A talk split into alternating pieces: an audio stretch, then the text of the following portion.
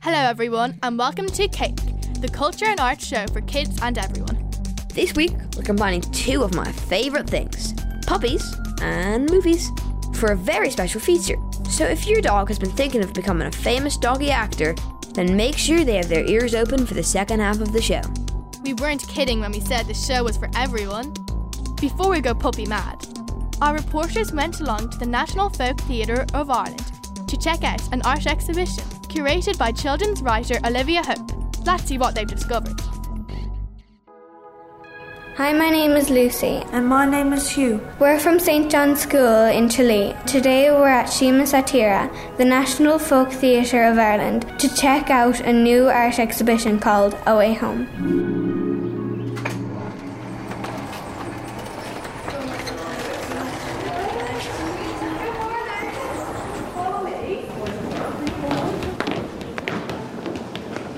What is the Way Home exhibition? Way Home is an art exhibition. It has 46 pieces of art, especially commissioned, and the art is for children. We've hung it low on the wall so little tots and little toddlers can get really close to it. We have children as the main characters, we have adventure, and we have magic. The whole art exhibition is based around Samhain Eve. Where did you get the idea for a way home? I live beside a wood, so it was very easy for me to imagine what it might be like getting lost in the woods at night. And I think a lot of good stories happen near woods. Red Riding Hood, Hansel and Gretel. There's something very magical about forests and trees. So being inspired by what was around me was a very good starting point. Because I've written a story and because the artists have drawn a story, when you actually come into an art gallery, your job is to read the story from what you see. Now, some of the ideas that you see here, all these different pictures of scenes, lots of people use for telling stories. So, if I wanted to make a film, I might, or if I wanted to make an animated cartoon, I would probably need some shots and I'd put them out together to see how I could make my story happen. And that's called storyboarding. So, what you have here are different shots, but in different art styles. Can you tell us a little bit about the illustrators? The illustrators work in lots of different ways. We have illustrators who work in animation, we have illustrators who draw books that many children might know already. So we have people like Sheena Dempsey and Paddy Donnelly and Una Woods, who would be very famous Irish illustrators. We've also got painters and artists that work in fashion and do photorealistic paintings as well. Um, and the great thing about having such a wide selection of artists and illustrators means that boys and girls will see lots of different art styles. So you might see a picture that might inspire you to draw or paint in a certain way or make you want to write a story as well. I'm seeing a lot of interesting pictures. They look like memories or something like that. That's kind of what I'm getting from there. Maybe I'm wrong though.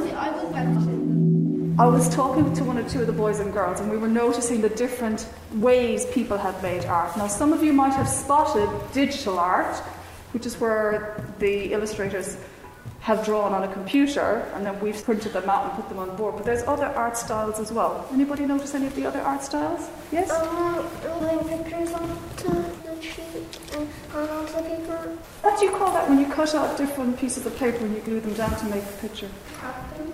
It's a bit like crafting, but it's called collaging. We've also got watercolour art over there, and that's by Margaret Ann Suggs. And the watercolour is lovely because I wrote in the story that I wanted the little girl Alicia to have really purple stained fingers from eating blackberries. You know, when you eat blackberries, they kind of get all kind of the tips of your finger go purple. Well, watercolour is a beautiful way of showing someone having stained fingers. So that's uh, Margaret Ann's. We've also got Indian ink done by Ava Byrne over there. And the interesting thing about Ava Byrne is that not only does she do children's illustration, she actually draws for fashion as well. And she uses the same, she uses a dipping ink pen and paint for doing her pictures as well. We've also around the corner, we've got some beautiful gouache, hand painted by Paula as well. So there's lots of different art styles around. My first time at an art expedition. I'm enjoying it. What's your favourite style of painting?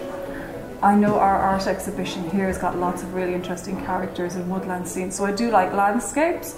But um, I like going to art exhibitions as well that feature text art. So, text art would be, because I'm a writer, I think words are important. So, I really like text art and I like when people put neon words in art as well. So, there's lots of different art styles I'm interested in, but I really like text art.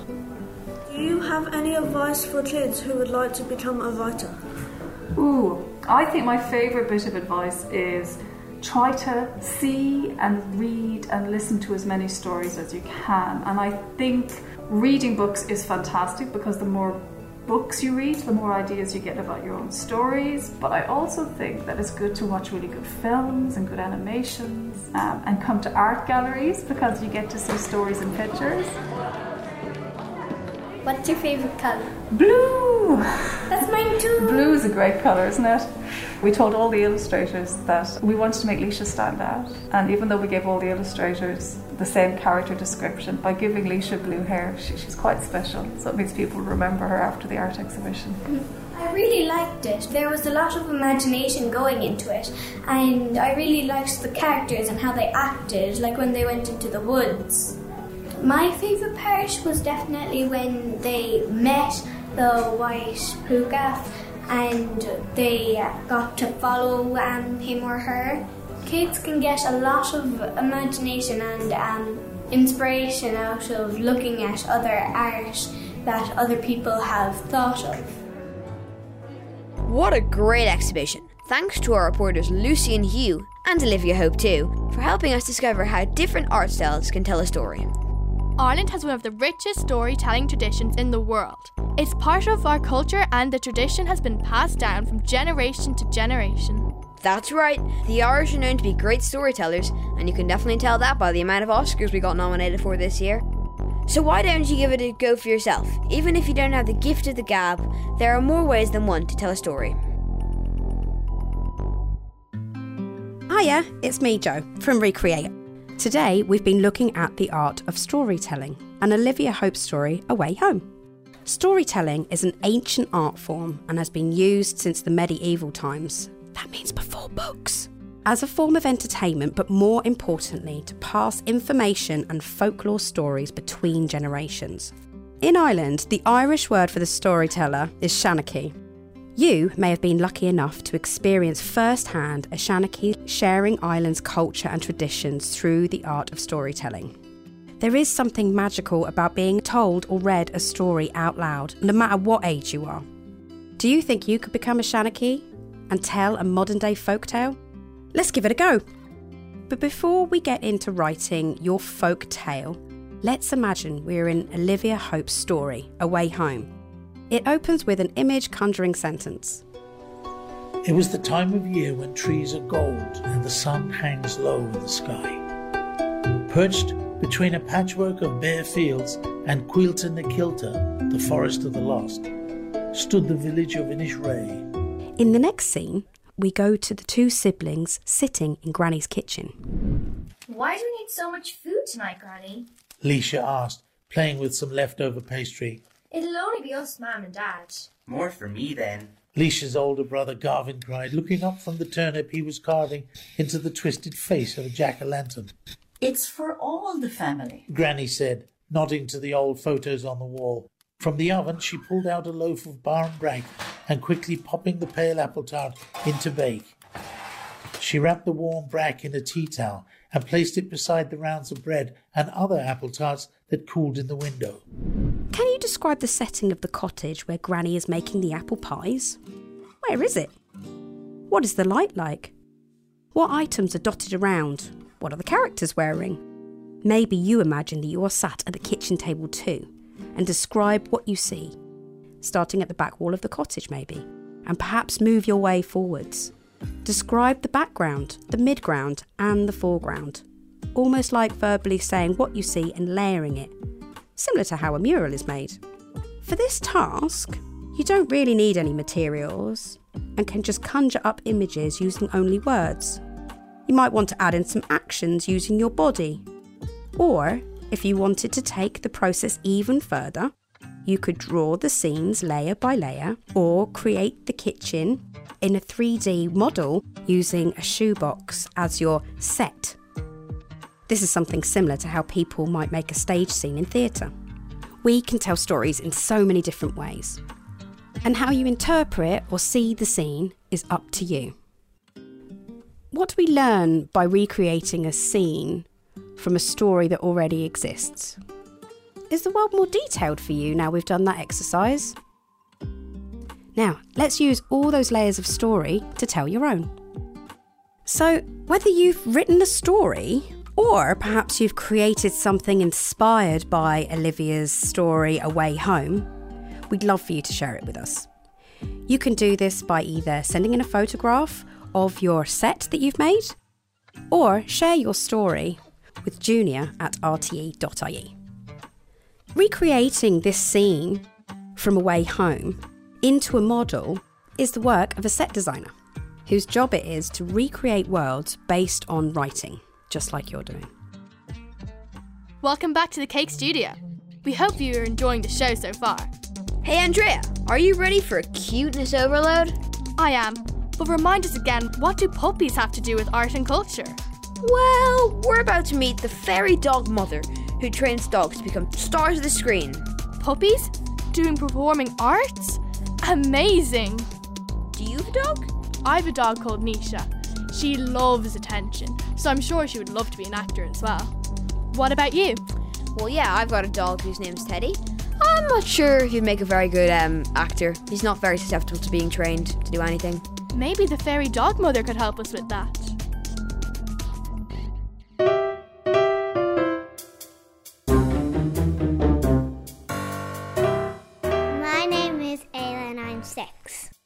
Name's Maeve and I am 11. And we have a brand new cockapoo puppy. His name's Leo. Uh, Leo is 14 weeks. Uh, I begged my dad for like three years. I made a PowerPoint and then I begged him a lot. And then I asked him for a dog for my birthday and I got one. That felt really good. It felt exciting. He's a bit of a messer and he loves to bite my Christmas pajamas. Uh, he's pretty quiet actually for a dog. Like he doesn't bark much, and he's pretty good at going to bed at night. There's only a little bit of barking, and he's playful. He is very fluffy. With a new puppy to train, who better to call than the fairy dog mother?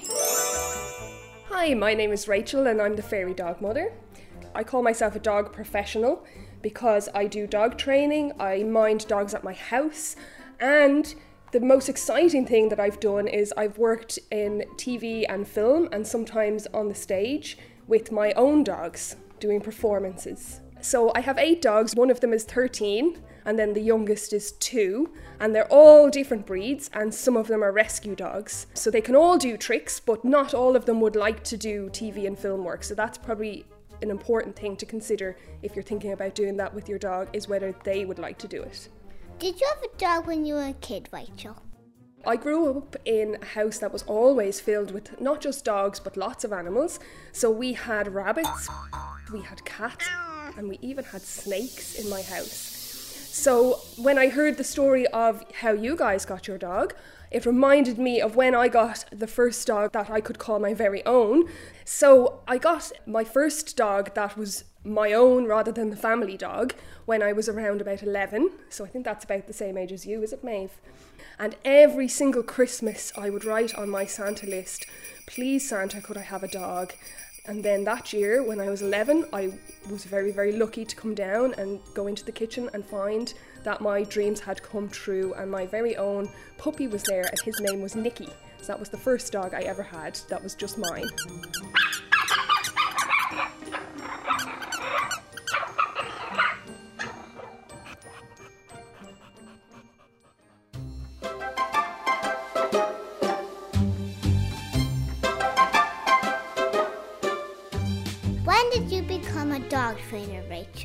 So, I became a dog trainer around 10 years ago, and the reason I got into dog training is because I had a little dog called Casper who I rescued, who was having a lot of difficulties in life, and I wanted to learn more about how I could help him. So, I started to do some dog training courses, And the more I started to learn about that, the more I realised I could help other people with their dogs too. Rachel, what of tricks do a dog need to do to work in a film? So, if you wanted to work with a dog in a film, probably the most important thing that the dog would need to do is stay in the position it's been put in. So, some dogs find that very difficult. We want to be able to put them in the position in the scene, but obviously, the dog trainer has to be behind the camera. So, we need to be able to teach them to wait on a certain spot while we move away from them. Another thing that's important to teach a dog would be to look a certain direction. So they use a thing called a look stick. So you teach your dog to look at almost like a wand, and you teach them as, as a trick to look at this wand, and then you can move that around to move the dog's eye line so that it looks like they're looking at certain things or certain people. They're probably two of the most important things. But another thing that could be important is that your dog is happy to work with other people that aren't you, because quite often they'll have to work with somebody who's acting in the movie, so they need to be friendly and confident to work with other people. What's it like when your dog's in a film or on TV? So it's always very exciting because you never know what you're going to do or where you're going to be. Sometimes it can be a little bit hard because you have to keep your dog safe. So on a movie set, there's lots of heavy equipment and lots of people moving around. And also, the hours are very long, so you need to be brave and say, I think my dog needs a break. Uh, sometimes there can be a lot of waiting around, so your dog might get a bit bored. So it's important maybe to bring some enrichment activities like snuffle mats and things like that to keep them busy in between takes. And then sometimes, maybe, as it always can be, your dog might not do exactly what you wanted them to do, so you need to be ready to come up with a new plan if things aren't working.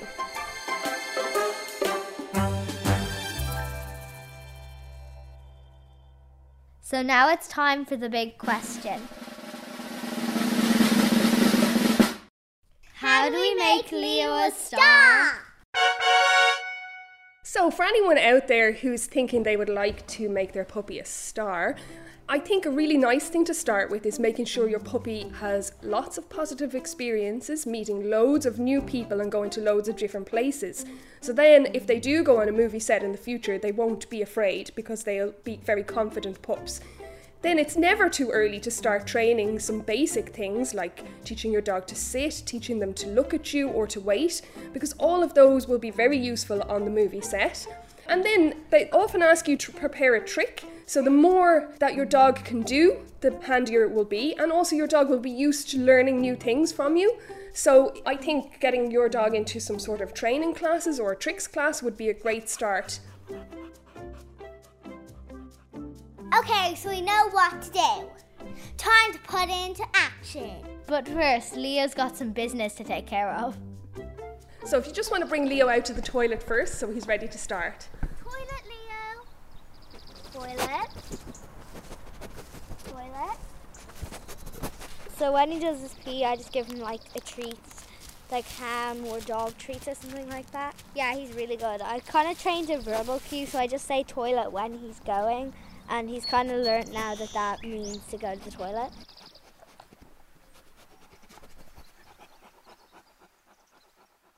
With that out of the way, it's time to get tricky with the fairy dog, godmother.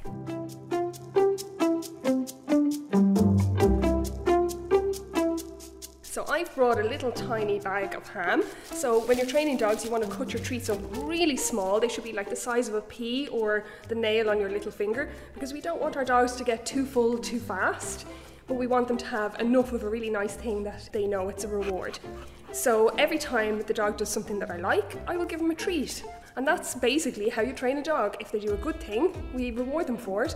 And if they do something we don't love, we just ignore that as much as possible. He's a greedy little pup. Leo is a greedy little pup. So you've told me already that he can do a sit. Do you want to show me his sit?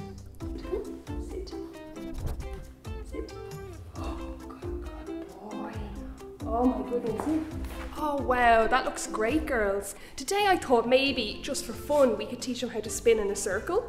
That's a nice, easy one, but it helps our dogs to really use their brains to think about how they move their bodies.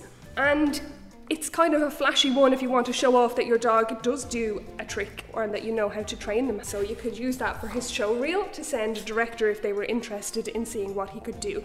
Oh, beautiful sit, Leo, oh, well done. So, how you do that is you put your treat right at the dog's nose, so he's almost eating it, and you draw a big circle with your hand so that he follows the food. And when he has come all the way around, good boy, you tell him good boy and you let him have the treat.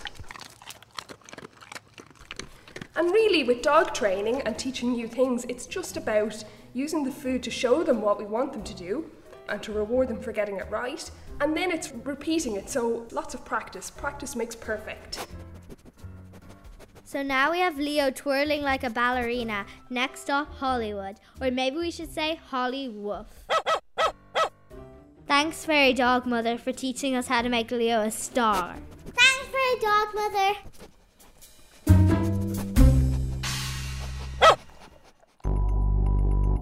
Those dogs have got talent. Thanks to Ayla, Maeve, and Rachel, and the best of luck to Leo the dog. We hope to see him in some blockbuster movies in the near future. Just so you know, my dog is available, but we do kind of come with a package. Oh, join us next week when we'll be visiting a school in Kerry who've been working on a special mural. And we'll also be visiting a screen printer's workshop to learn about the art of screen printing. Now, come on, Teddy! Walkies! This is our RTÉ Junior